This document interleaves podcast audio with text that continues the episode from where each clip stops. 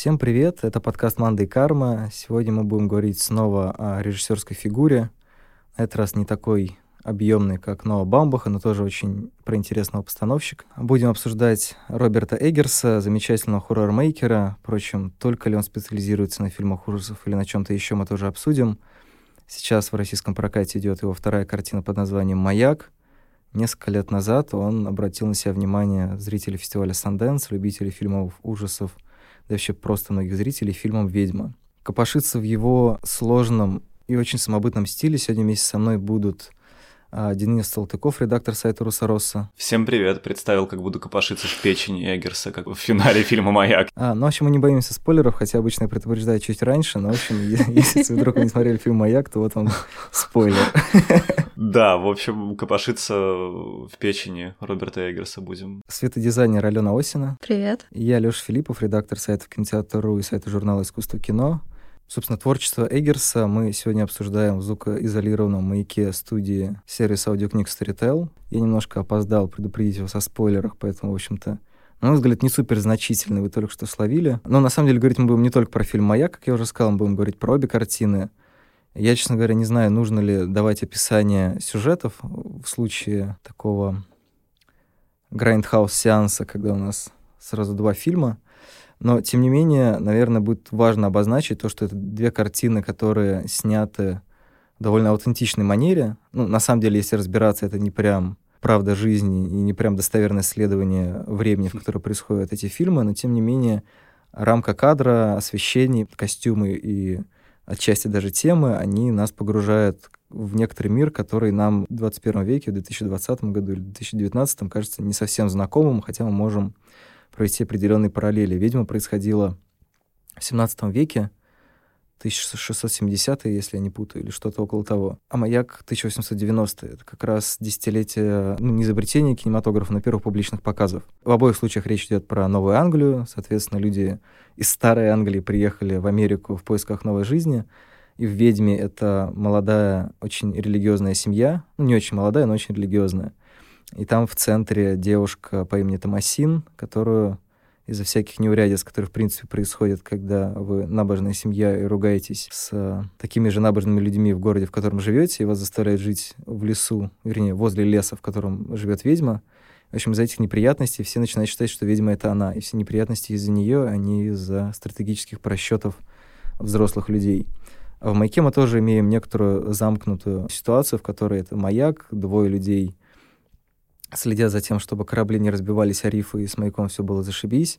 Один — это пожилой мореход, которого играет Уильям Дефо, другой — это э, лесоруб с темным прошлым, его играет Роберт Паттинсон. В общем, актер, который продолжает свои поиски и не стесняется самых странных ролей. Здесь такой маленький несущественный спойлер. Одна из интересных сцен с ним — это, конечно, наверное, э, сцена греховной мастурбации на фигурку русалки. Конечно, там не одна. Ну, прям самая греховная, по-моему, одна, когда он прям сидит на полу и согнут. Ну, была же другая сцена, где он стоял, а потом... Да, но там, там недостаточная степень вины. Ладно.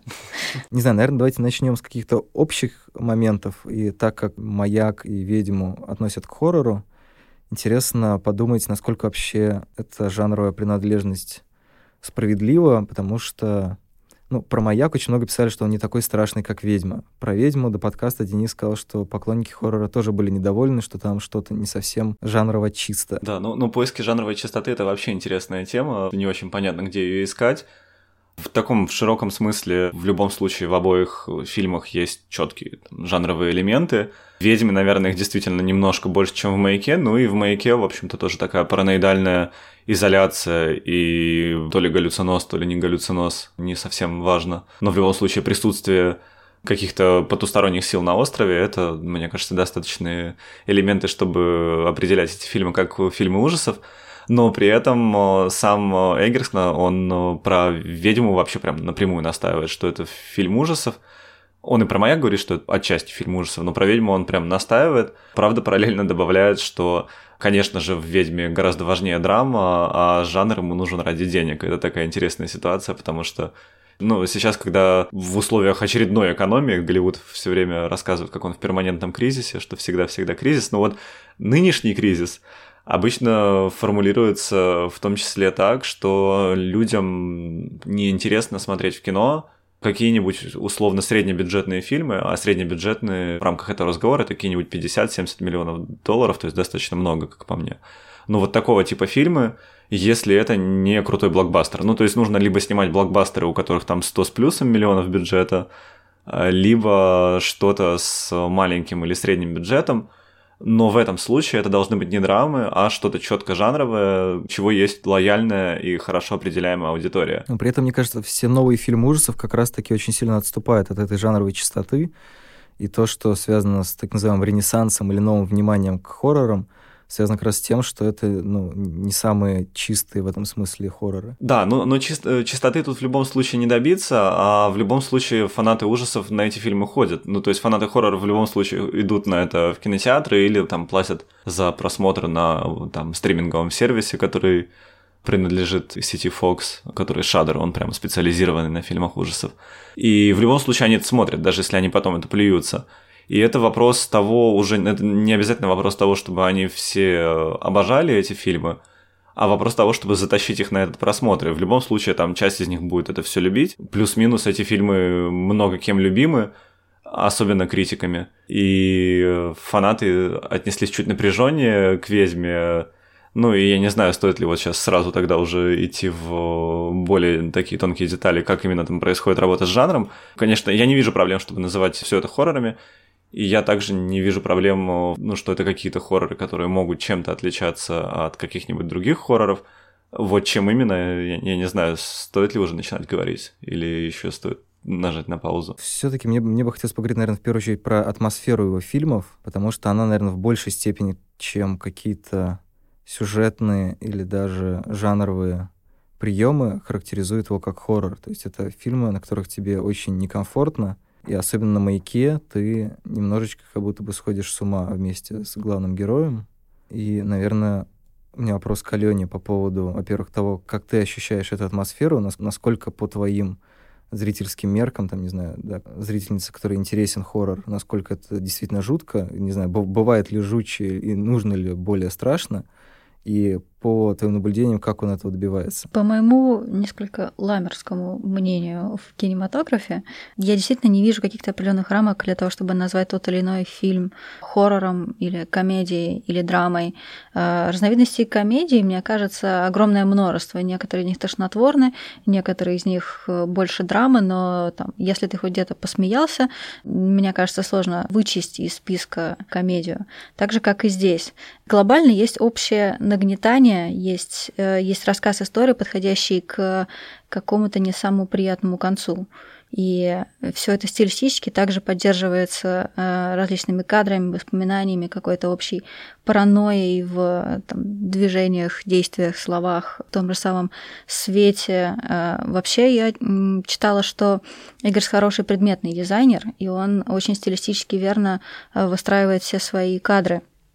И все это вместе работает, мне кажется, именно как ужасы, потому что это именно то, что ты ощущаешь от них. Ну, в частности, да, давайте погружаться в детали, потому что действительно Эггерс очень плотно с ними работает, и, наверное, это интересное противопоставление, с одной стороны, вот этой атмосферы, то есть какого-то общего ощущения, и при этом того, как он все это складывает, как будто вот по кирпичику. То есть кирпичики в данном случае есть буквальные в маяке, я не знаю, насколько это легенда или нет, но где-то я слышал, что он чуть ли не действительно построил этот маяк. Я надеюсь, что это преувеличение. Я тоже это читала. Это, конечно, такой очень забавный миф, что среднебюджетный фильм, но тем не менее полбюджета мы потратим на строительство маяка. Там, не знаю, Дефо, Паттинсон, Эггерс, брат Эггерса, Макс Эггерс. Все вместе строили эту Исполинскую башню. Там интересная смесь предметного мира с э, каким-то символическим. То есть, с одной стороны, там есть чайки, и при этом эти чайки, они выглядят и, и как настоящие, но когда их начинает сносить ветром в там, первой сцене или во второй сцене, ну, когда мы первый раз их видим, есть абсолютное ощущение, что они на самом деле не настоящие. Может быть, это эффект, в принципе, полета чаек при шквальном ветре.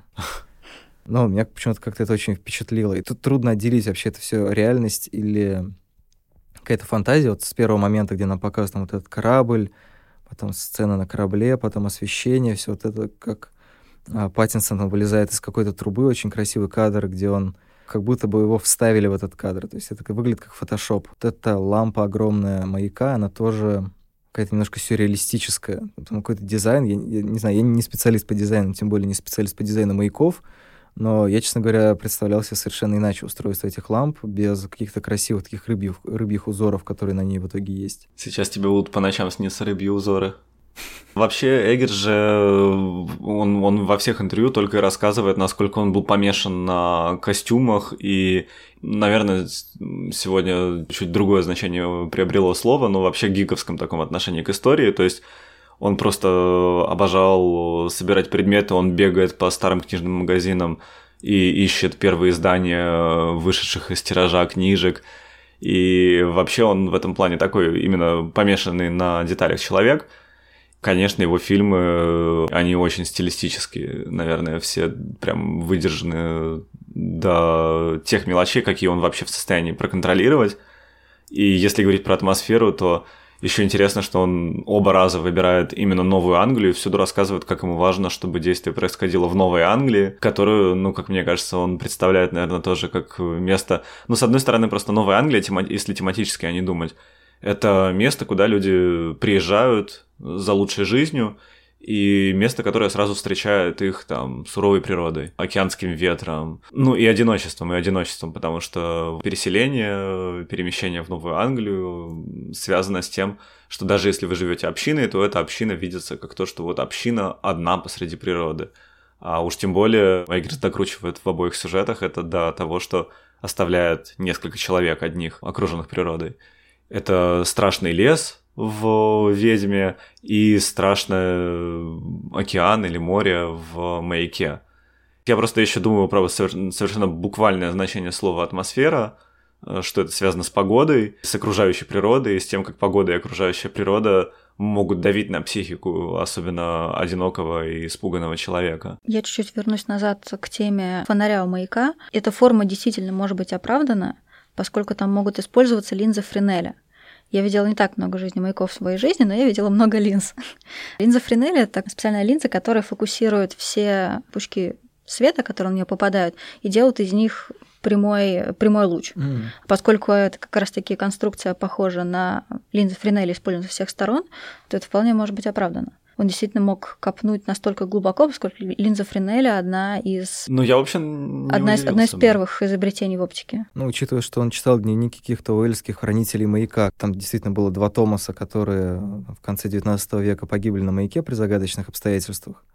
И то, что он, когда готовился к ведьме, он читал всевозможные записи того времени, поэтому у него такая точная, ну, насколько, наверное, это возможно, в современности стилизация под э, язык того времени, со всеми эти though и так далее. Не удивлюсь, если он действительно эту деталь взял из каких-то чертежей или еще как-то. Но интересно просто, что это действительно у него бытовой мир очень, очень плотно склеивается с каким-то мифологическим пластом. То, что говорил Денис про буквально атмосферу, несколько человек в окружении стихии, это, с одной стороны, действительно ну, такой срез общества, то есть маленькая ячейка общества, вне зависимости от того, является ли она семьей или просто рабочим каким-то дуэтом, окруженные стихи вот этого хаоса, который нам не подвластен. И эта тема, мне кажется, которая Эггерс очень сильно занимает, потому что и «Ведьма», и «Маяк», они в той или иной степени показывают про то, как человек, с одной стороны, пытается следовать каким-то правилам, с другой стороны, очень сильно этих правил боится. Какие-то правила мы можем попытаться выяснить. Да, там, соответственно, «Ведьме» это, наверное, какие-то религиозные правила и правила поведения женщины в обществе, условно говоря. А в «Маяке» это, не знаю, поверье маяков, о, маяков, поверье моряков, Потом там есть четкая иерархия между старшим по званию и младшим по званию. Потом есть какой-то гнет прошлого и страх, что все общество навсегда отвернется от героя Паттинсона.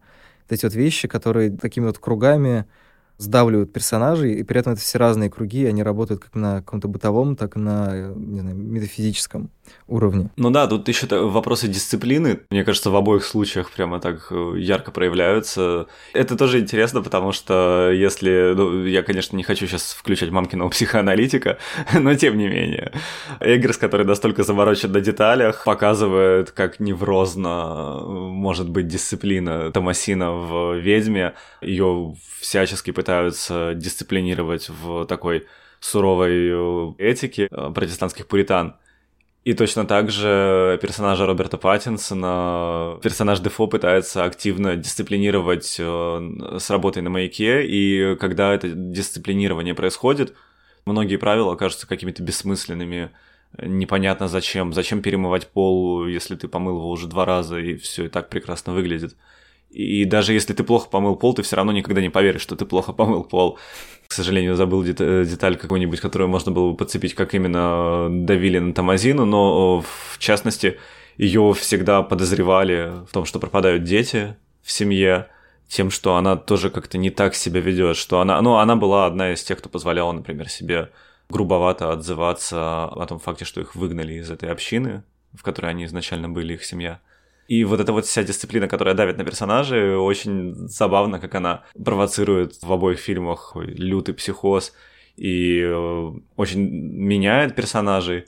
В общем-то, наверное, для Эггерса такая дисциплина в деталях — это тоже какой-то фетиш, потому что, например, у меня не было никакого сомнения в том, что вот насколько он мог, настолько он передал этот маяк, грубо говоря, аутентично, потому что это чуть ли не первое, что его интересует. Вот как можно больше всего аутентичного передать. Он, конечно, строит из этого свои сюжеты полотна, он заморочен на том, чтобы все это выглядело и в конечном счете становилось полноценным искусством с большой буквы «И», но при этом его вот эти вот кирпичики, о которых, Леш, ты вначале говорил, это буквально вот эта замороченность на всех деталях, которая заставляет тебя быть дисциплинированным, да, если говорить там про дневники, то он ну, просто речи, которые произносит персонаж Дефо, копировал э, прямо из вполне конкретных книжек. Я не знаю, мне кажется, на русском языке никто никогда не публиковал эту писательницу, Сара Орне Джуэт, ну, в общем, у нее есть э, книжка, которая называется «Сказки Новой Англии», mm. и речи Дефо буквально оттуда выписаны. То есть он, он пытается копировать и сшить максимально точные костюмы, и вообще костюмы — это то, что его интересует. Он даже когда говорит о кино, ну вот есть знаменитый сюжет о том, как они дружат-дружат очень близко с Ари Астером. У них был общий подкаст на А24, э, на сайте выложили. Просто первое, что говорит Эггерс о фильме «Солнцестояние», например, это Слушай, какие крутые у тебя там костюмы, вот такие крутые. Мне кажется, это прямо, это вот шведские, но я заметил еще немного ноток российских, правда? И, ну, то есть вот первое, что человек говорит про фильм «Состояние», это вот это. Мне кажется, очень интересна такая помешанность Эггерса на деталях, которая связана с э, вопросами дисциплины, какого-нибудь такого строгого формализма, который, если мы хотим поругаться, мы называем педантизмом. То есть вот о, Роберт Эггерс — это такой педант, у которого что-то прикольное получается. Я, честно говоря, не удивлюсь, если Эггерс сам себе шьет свою одежду. Это очень аутентично подо что-нибудь. Меня, кстати, с точки зрения педантичности, во время просмотра обоих фильмов беспокоил вопрос, действительно ли он настолько педантичен и в постановке кадра. Поскольку я обратила внимание, что, допустим, в «Ведьме» все кадры, в которых человек стоит в анфас, они все слегка смещены относительно центральной оси, чуть-чуть левее или чуть-чуть правее. Это может быть слегка заметно, но с точки зрения гештальта ты на это реагируешь. Ты видишь, что картинка несколько не сбалансирована. В «Маяке» все кадры в анфас, они все идеально оцентрованы по вертикали.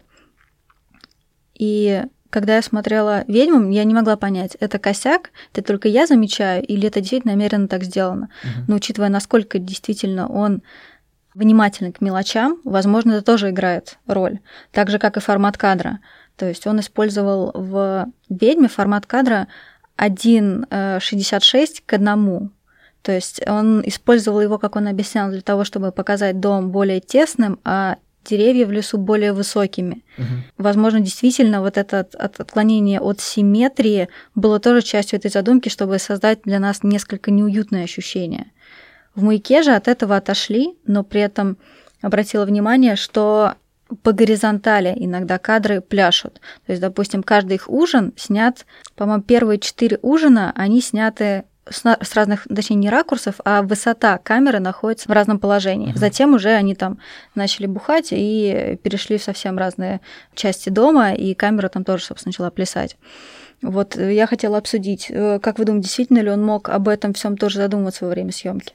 Или какие-то вещи получались случайно? Не знаю, мне кажется, что симметричный кадр — это настолько ну, распространенный операторский ход, что редко кто ошибается в этом. То есть, скорее, скорее всего, действительно, может быть, это один из тех маленьких штришков, которые делают, видимо, более некомфортный, чем маяк. Потому что маяк, интересно, что он действительно вроде как воспринимается как менее тревожный, но он тревожен как-то иначе. Но потому что в «Ведьме» как будто бы есть какая-то внешняя угроза, да, которая исходит от этой полумифической ведьмы, которую мы долгое время не понимаем, существует она или нет. В общем-то, даже в конце мы не можем быть уверены, что существовала ли она на самом деле. Точно так же, как и в «Маяке», на самом деле, все эти видения русалки, мертвецы, которые видит Паттинсон, существуют они или нет.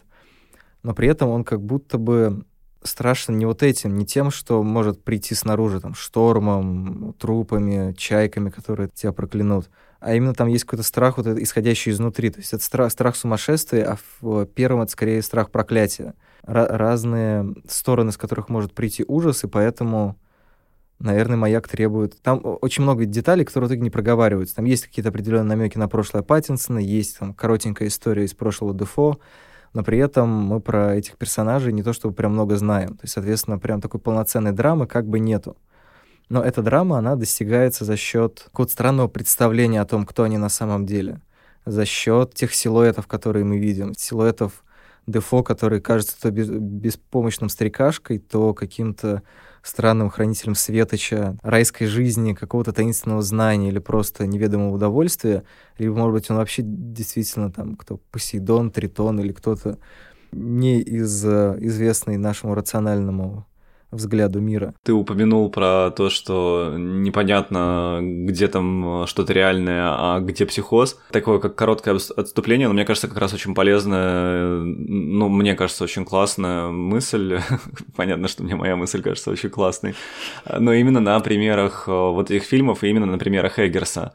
Мне кажется, что всегда, если в фильме не, не показано напрямую, вот что в сюжете важно, что, а вот смотрите, вот это вообще-то персонажу привиделось, а на самом деле этого не было, во всех остальных случаях это, ну, важно отмечать просто эту параллель, да, грубо говоря, психического мира и мира внешнего, человеку. И не обязательно совсем спорить, э, было это по-настоящему или нет, потому что одно другому не противоречит, оно все, все уже, уже сказано. То есть даже если представить, например, что всего этого не было, да, что не было никаких ведьм в лесу и не было никаких э, русалок возле маяка, а это все психоз персонажей.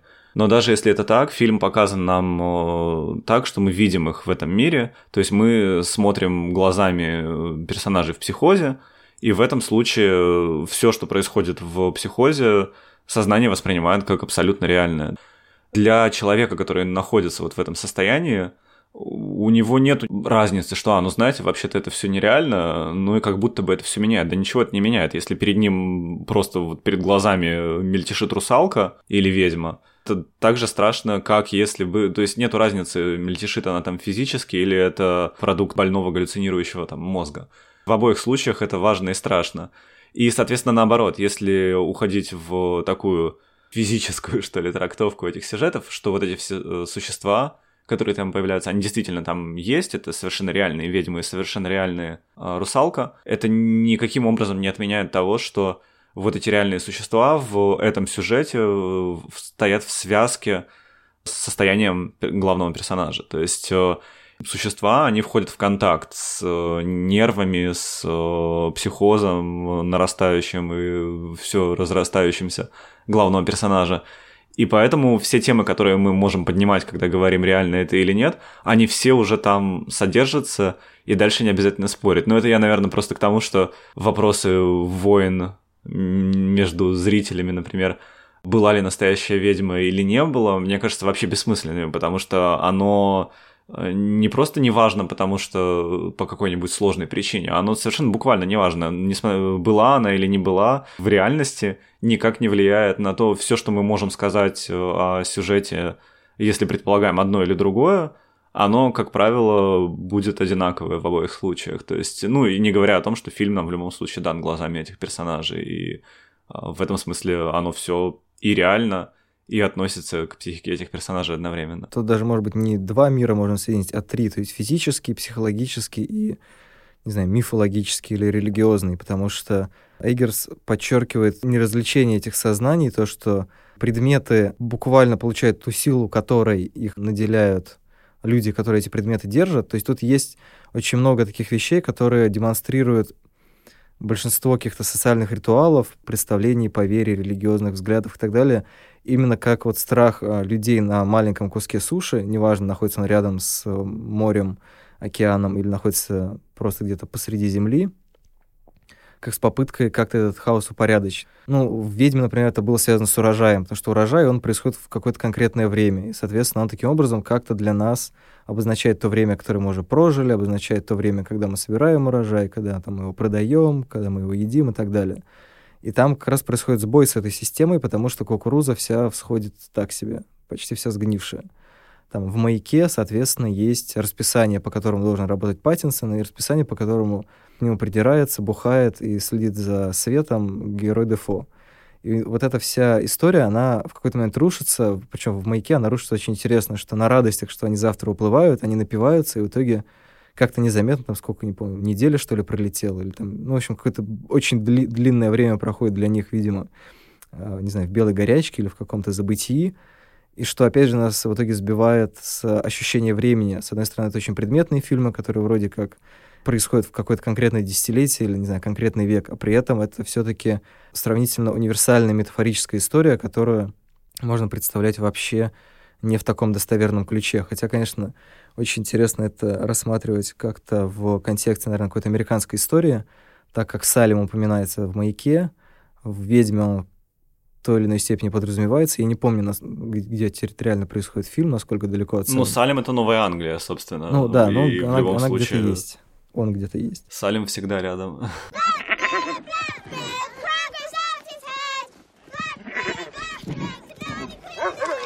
По поводу, чьими глазами мы смотрим, вот я понял, что у Алены был классный кейс про окна у Эггерса. Да, у меня нет на них э, четкого ответа, зачем они здесь и что они делают, есть только какие-то догадки. В кадрах и ведьмы, и маяка в маяке гораздо больше присутствуют кадры, где, по сути, окно является центром кадра. Причем окно либо абсолютно черное, когда ночь, либо абсолютно белое, когда день. То есть то, что происходит за окном, по сути, для нас не важно. И такие кадры зачастую возникают, когда происходит что-то ключевое. Допустим, в маяке, когда герой Роберта Паттинсона пытается сбежать и берет для этого лодку. Э, в центре кадра окно, которое в помещении, где находится лодка. Э, либо в ведьме, когда там умирает один из персонажей, он умирает в комнате на полу, и по центру стоит белое окно. Остается ощущение какого-то наблюдения извне за тем, что происходит здесь прямо сейчас, потому что нам показывают в центре кадра не происходящее, а какое-то окно вот в другое пространство, окно наружу. Может быть, в этом есть какой-то смысл. Допустим, «Ведьме» мне показалось, что это может быть какое-то наблюдение там, ведьмы или высших сил, дьявола, бога, поскольку они очень набожные, то в «Маяке» этот прием повторяется действительно неоднократно. Я нашла порядка там восьми кадров, где э, окно является является центром кадра. Что думаете насчет этого? Ну, мне нравится идея вот этого окна как глаз дьявола, бога, не знаю кого. Во-первых, окна в повседневной жизни современных жителей связаны нередко со страхами. Ну, там, не знаю, я не раз слышал от э, нескольких людей, что один из страшных, ну вот один из детских таких кошмаров, одна из детских фантазий – это что вы посмотрите или подойдете к окну, а там глаза ночью, ну, например, такого типа. И в целом окна это такая уязвимая часть э, наших домов, квартир. Это то, что там можно, не знаю, вышибить, через что можно залезть. И сами окна, особенно когда вот их как в каких-то отдельных кадрах, там в той же ведьме, когда их два, то это они, они могут четко ассоциироваться с глазами когда дом какие-нибудь аниматоры хотят нарисовать такой антропоморфный дом, который там, не знаю, бегает на ножках, то там тоже обыгрывается часто идея, что окна — это глаза, глядящие либо в мир, либо, либо это такая тревога, что ты идешь по улице, а кто-то из окна может за тобой подглядывать, либо это, не знаю, там тревога, что ты не задернул шторы, и какой-нибудь гаденький сосед э, или наоборот проходящий по улице человек – будет на тебя пялиться. Но я понимаю, что это тоже не универсальная такая вещь, но тем не менее окна могут служить источником таких э, неврозов. Это не раз обыгрывалось э, и в кино, и это также обыгрывается, вот я говорю, в детских э, рассказах и запугиваниях друг друга, страшилках. Поэтому окна вполне элемент.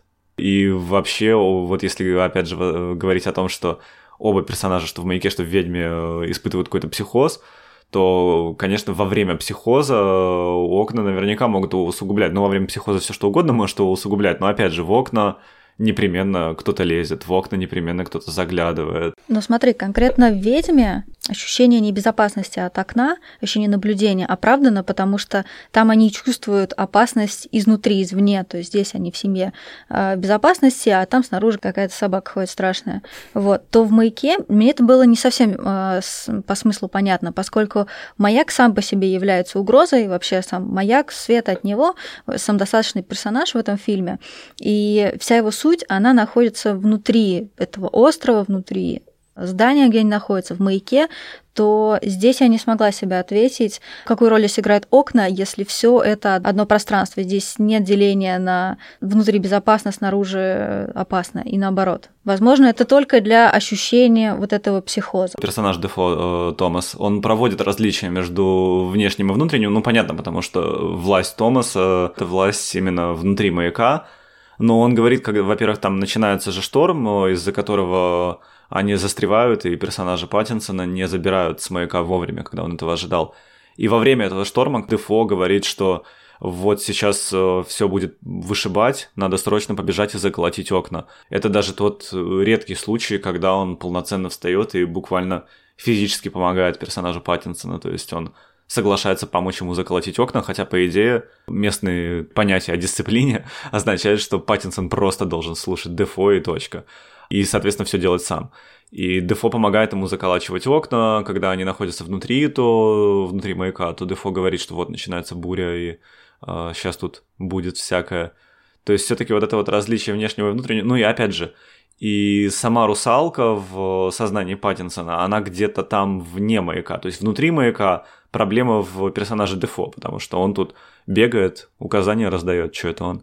А вне маяка там вот есть всякие русалки, а, там, не знаю, тритоны какие-нибудь, э, но прежде всего, конечно, русалка. В этом плане какое-то различие есть, ну, конечно, и то, и другое провоцирует, наверное, вот этот психоз, но какие-то разные его аспекты, что ли. То есть один больше связан с дисциплиной, а другой больше связан с вот этими злыми природными силами, которые давят на тебя извне. При этом интересно, что ведь окон то два, то одно, и, ну, с одной стороны, как мы выяснили до подкаста, у Эггерса есть одноглазая чайка. Идея одноглазой чайки в принципе может играть, но там же всякие мифологии переплетаются.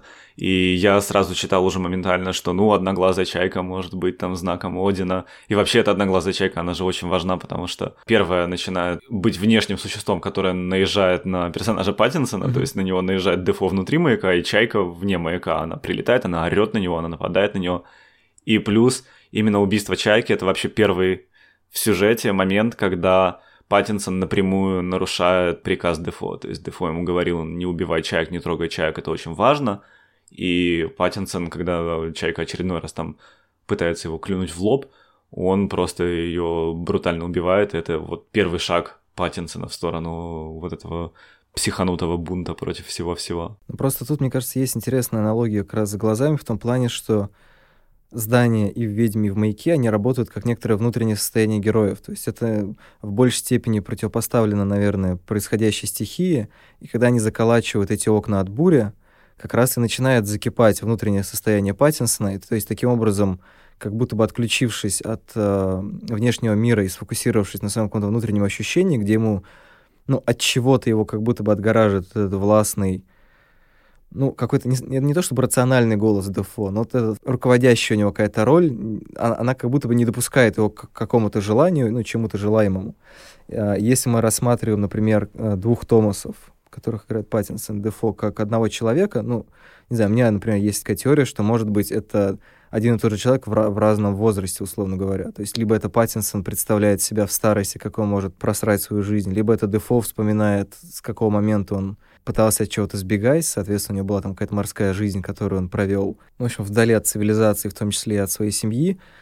И получается, что вот эта вот фокусировка на каких-то внутренних ощущениях, когда ты не получаешь адекватного контакта с внешним миром, не именно с миром хаоса или стихии, а именно с миром других людей, которые могут тебе подарить ощущение почвы, то ты начинаешь немножко в этом всем вариться и потихоньку сходить с ума. И это, а, не знаю, приводит нас, например, к всевозможным мифическим кинематографическим аналогиям, про которые предлагаю поговорить.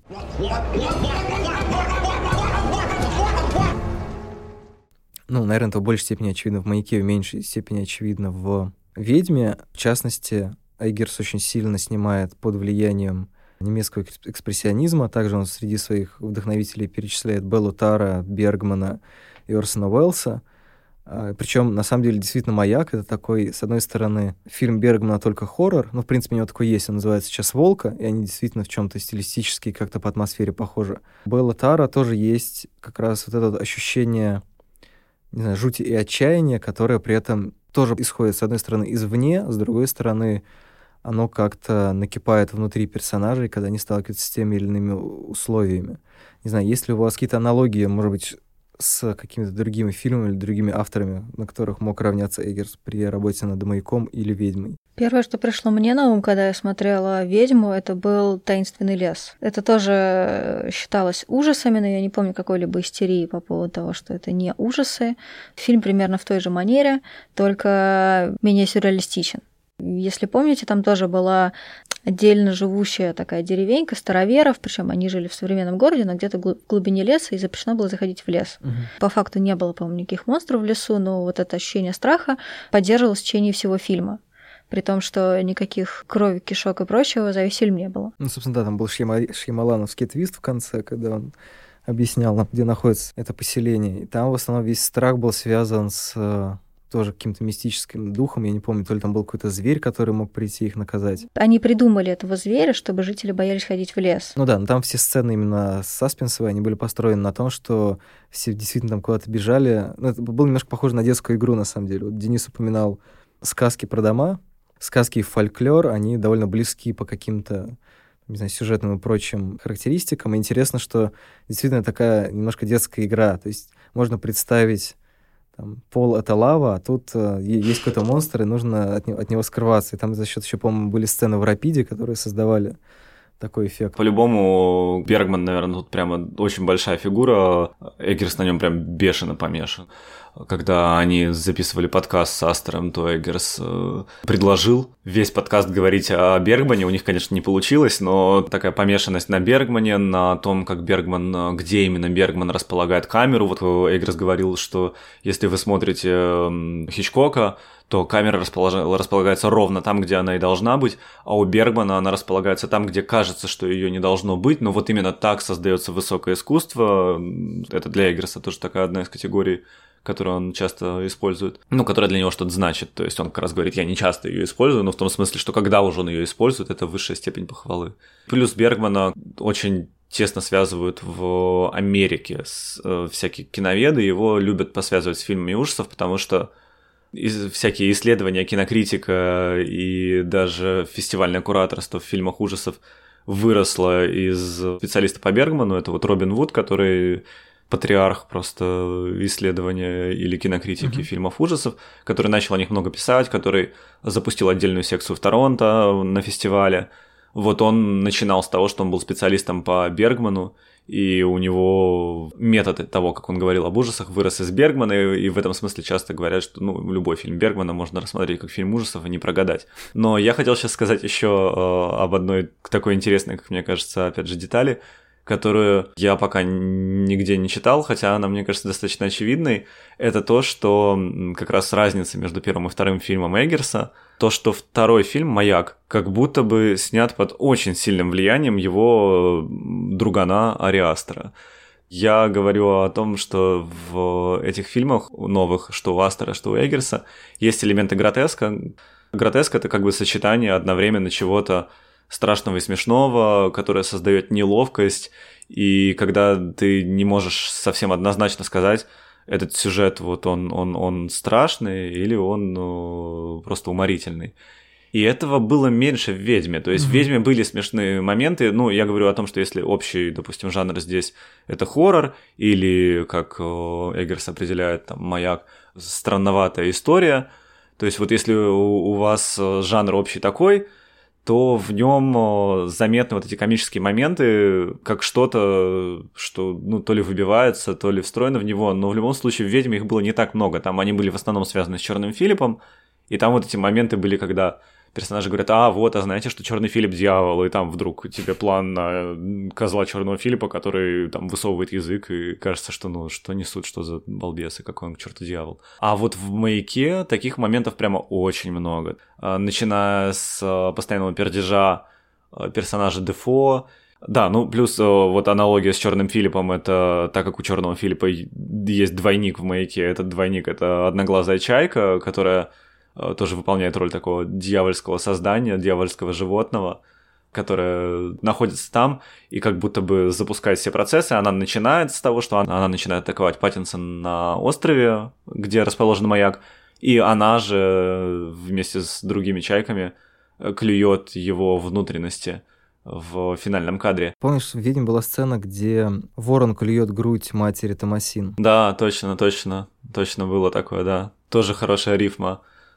Ну вот, э, вот эти вот, если говорить про гротеск, то я еще тогда добью тем, что помимо «Чайки» и пердежа Даниэля Дефо, там э, очень много юмора связано с э, как раз вот этим безумием персонажа Паттинсона, который выглядит комично и, и местами прямо очень комично. Например, когда там есть несколько кадров, где он пьет, и он прямо там пучит глаза.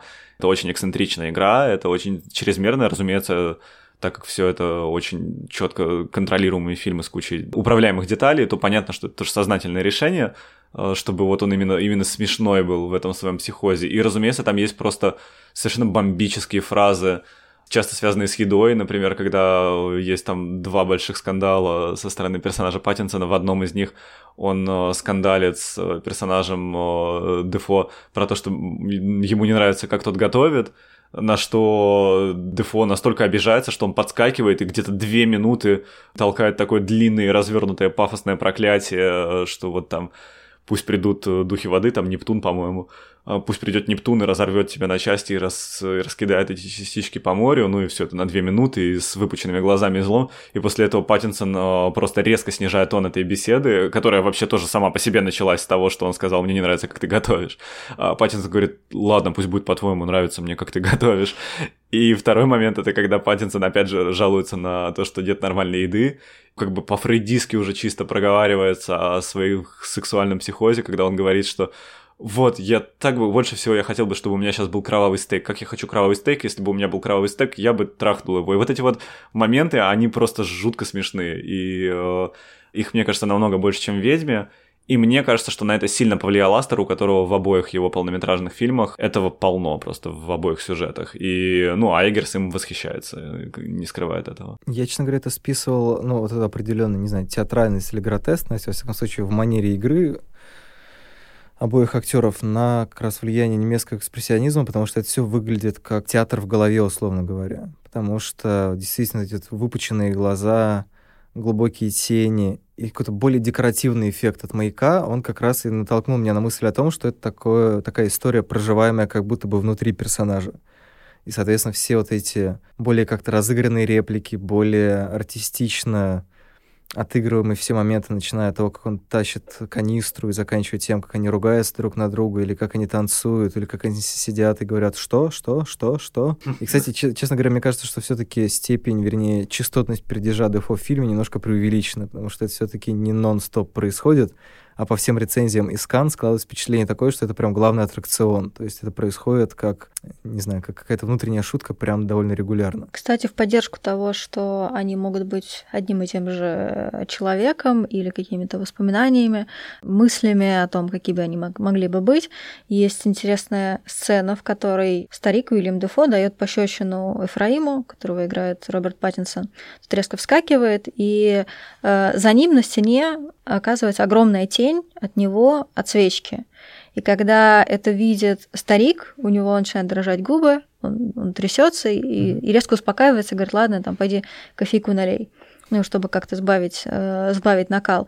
И в следующей же сцене персонаж Роберта Паттинсона выходит из дома, смотрит на маяк, и за ним на доме проскальзывает пятно света от маяка, в которой видна тень, вот тоже э, тень от старика.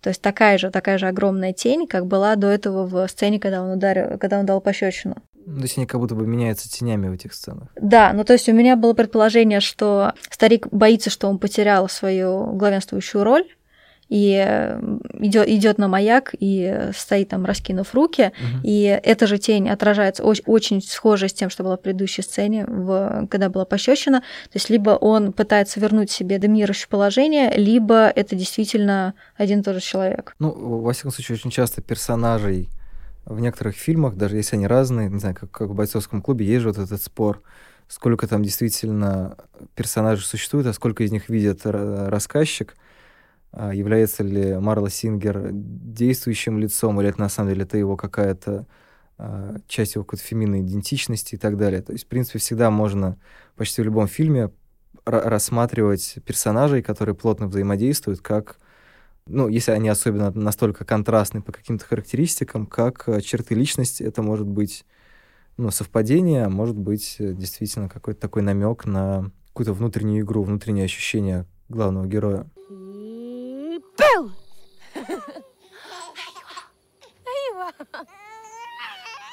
Ну и давайте, наверное, потихоньку двигаться к финалу. В качестве таких финальных аккордов я в 2020 году хочу пробовать формат разбора каких-то сцен. Вот я знаю, что у Алены и Дениса есть какие-то сцены, про которые они могли бы детально рассказать, как они устроены и не знаю, с точки зрения смысла, визуальной какой-то реализации или какой-то еще. Наверное, будет логичнее мне начать, потому что у Алены, может быть, будет подробнее. Я буду разбирать сцену из «Ведьмы». Это, собственно, мне кажется, одна из самых знаменитых ее сцен. Она совершенно точно, совершенно точно одна из знаменитых, потому что это то, что А24 вырезали и отдельно выложили на YouTube. Эта сцена называется Пикабу. Собственно, сцена, где э, Томасина теряет первый раз ребенка. Угу. Она начинается с того, что у нас есть общий план леса. Лес это то, откуда исходят все тревоги. Э, лес важен в этом фильме, как Алена нам напомнила. В принципе, лес был одним из аргументов, почему выбиралось именно такое, а не иное э, соотношение сторон кадра. И дальше, после леса, начинается вот эта игра Пикабу, которая сама по себе классический, фундаментальный элемент хоррора как жанра. Почему? Потому что это стандартная штука с джампскейром. То есть вообще пикабу это, это просто структура джампскейра как такового. Джампскейр это когда, если кто не помнит, это когда у нас есть э, какое-то резко взрывающееся в сюжете событие, э, громкий звук, испуг, э, его часто оценивают как такой очень хоррорный прием и очень телесный, потому что вы телесно вздрагиваете, подпрыгиваете, э, если это все хорошо сделано. Пикабу это же сама по себе игра, она как бы джамскерная, да, вот меня нет, а вот вдруг я появляюсь, вот, это, вот, вот этот момент вдруг, это момент джамскера. И начинается игра Пикабу, снятая восьмеркой, то есть у нас по очереди то Томасина, то ребенок. Все это происходит три раза, разумеется, Три — это не только число для того, чтобы обозначить какое-то количество, которое больше одного, но в то же время не бесконечное. А еще и три — это просто один из формальных элементов сказки, утроения. Ну, когда анализируют э, сюжеты сказок, то там очень часто есть утроение, да, ну и там дальше фольклористы их по-разному объясняют. Ну, типа было у царя три пикабу. Да, да, да. Да, ну и как бы фильм «Ведьма» называется «Сказки Новой Англии». Ну, в общем, да, вот это вот три раза, и на третий mm-hmm. раз эта восьмерка заканчивается тем, что э, ребенок пропадает. Очень интересно, мне кажется, э, перевернутый прием джамскера. То есть структурно это, конечно, джамскер. Происходит что-то неожиданное. При этом происходит оно не громко. То есть оно не заставляет вас вздрагивать, просто заставляет вас ощущать, что что-то страшное произошло. А, и за счет того, что вот сама игра Пикабу подразумевает, что когда человек, который, собственно, делает пикабу, он открывает руки, и нам, нам кажется, что, там, не знаю, что-то будет страшное с его лицом, но, там, что вот сейчас вот-вот что-то произойдет. Я не знаю, я там вспоминаю какие-нибудь другие примеры в фильме «Заклятие», там в японском и в американском ремейке там был э, дед, который играл пикабу, в пикабу с ребенком, и я точно помню, что у меня там при просмотрах была тревога, что сейчас ну вот когда дед раскроет руки, то там будет очередной джампскер и э, рычащий демон, бурлящий. Э, с Тамазиной э, ситуация такая, что как бы ребенок смотрит, развлекается, и кажется, что если сейчас будет что-то страшное, атмосфера тревожная, кажется, что сейчас действительно что-то произойдет, то это произойдет вот на месте лица Тамазины. На месте лица Тамазины возникнет какой-то монстр. Но что-то происходит в другом совершенно месте. То есть там, где должно быть лицо младенца, там не оказывается ничего. Там оказывается пустая трава, источник вот этого внезапного испуга, не оформленного, во-первых, не оформленного звуком, Вот второй его такой неожиданный аспект, что оказывается как раз не, не тот человек, который делал Пикабу, а тот человек, который наблюдал за Пикабу его исчезновение. То есть Тамазина на третий раз показывает лицо, и ее лицо, в общем, отражает ее удивление, а затем испуг. И моментально мы видим, как камера снова переключается на лес. Мы понимаем, что никакое реалистичное существо, которое ну, вообще можно представить в физическом мире, оно не может с такой скоростью, в таком темпе за вот такое время стащить ребенка, не оставив следы, не будучи видимым в этом кадре. И здесь э, лес показывает, как, э, ну, то есть вот этот кадр показывает, как природа, лес в частности, э, служит источником нарушения вот всех наших представлений о физическом мире. Но в целом мне как раз вот все эти приемы в этой сцене кажутся прикольными именно тем, что они полностью структурированы как джампскейр, но при этом из них вычтена вот эта физическая составляющая того, чтобы вы подпрыгнули в кресле. И это, конечно, работает на уже такие фестивально-драматические конвенции. Это как раз то, что а, может быть, ну, либо кто-то возмущающийся сказал бы вообще не хоррорное, а кто-то более мягкий сказал бы, что по крайней мере, это как-то отличается от ну, более стандартного использования джампскейра в хорроре. То есть, когда происходит джампскейр в хорроре, вы подпрыгиваете, и тем самым выбиваетесь из просмотра фильма. Вам, ваше тело напоминает вам о том, что вы сидите там у себя на диване или в кинозале. И это выбивает вас из вот погружения в сюжет. А здесь э, структура джампскейра сохраняется, но она физически не выбивает вас из сюжета, mm-hmm. и таким образом это как бы работает вот на эту иммерсивность кино, что с одной стороны у вас появляется, по сути, джампскейр, а с другой стороны этот джампскейр не выбивает вас из мира, в котором происходит действие ведьмы. Ну да, единственный, кто мог успеть э, быстро украсть ребенка, это, мне кажется, хитрый койот из мультфильмов Луни Тюнс. Ну, или, или гадкий бегун, он, в общем, э, был, мне кажется, гораздо более паршивым персонажем. Ну или так, да. Я расскажу про стилистику, потому что как раз примерно о том же говорил Денис и об одной сцене. Э, я расскажу об общей стилистике и работе со светом как в «Ведьме», так и в «Маяке», поскольку довольно интересная тема. Э, светом часто обыгрывают какие-либо смысловые вещи в кино, делают из них какие-либо подсказки, допустим, если это антигерой, то его обязательно поставить каким-нибудь драматичным светом, чтобы были резкие тени. Видно было, что он весь такой, ну, неприятный тип. Или если там э, в одной комнате сидят два человека, одному комфортно, другому некомфортно, или, ну, показать как, какое-то противопоставление персонажей, э, могут сделать свет на одном персонаже более теплым, на другом более холодный, сопоставляя их э, против друг друга, то здесь же настолько явных приемов не используется совершенно. Стоит сказать о том, что Игорь снимает только при естественном свете, что свечи вечером, что солнце днем это всегда только естественный свет. При этом даже с этим он работает очень деликатно и неявно рассказывая свою историю. Допустим, «Ведьме» совершенно нельзя понять по дневным кадрам, какое сейчас время суток. Рассвет, закат, день. Там всегда одинаковый холодный заливающий свет, он будто такой молочный туман. Вот это очень характерно показывает, что мы находимся в истории. Мы не находимся ни в каком-то реальном времени, мы находимся где-то вот в моменте этой истории, в ощущениях, в восприятии кого-то или нашего этой истории. Там есть только два света, как и в маяке. Это либо дневной, причем какой это конкретно свет мы не можем понять, понять, не утренний, не закатный, это просто какой-то абстрактный свет, понимаешь, что это день. Либо вечерний, когда это теплый свет свечей. В маяке все стало еще более тонко, потому что свет здесь самодостаточный персонаж.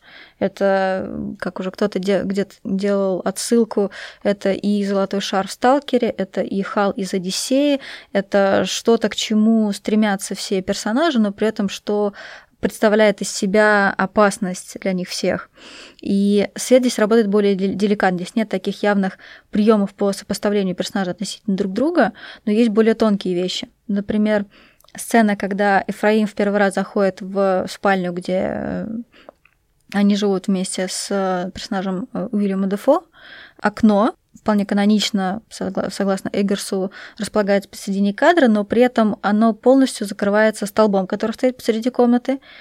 Эфраим медленно проходит, осматривается, кладет сумку, и в этот момент за столбом выходит Уильям Дефо и выходит из кадра.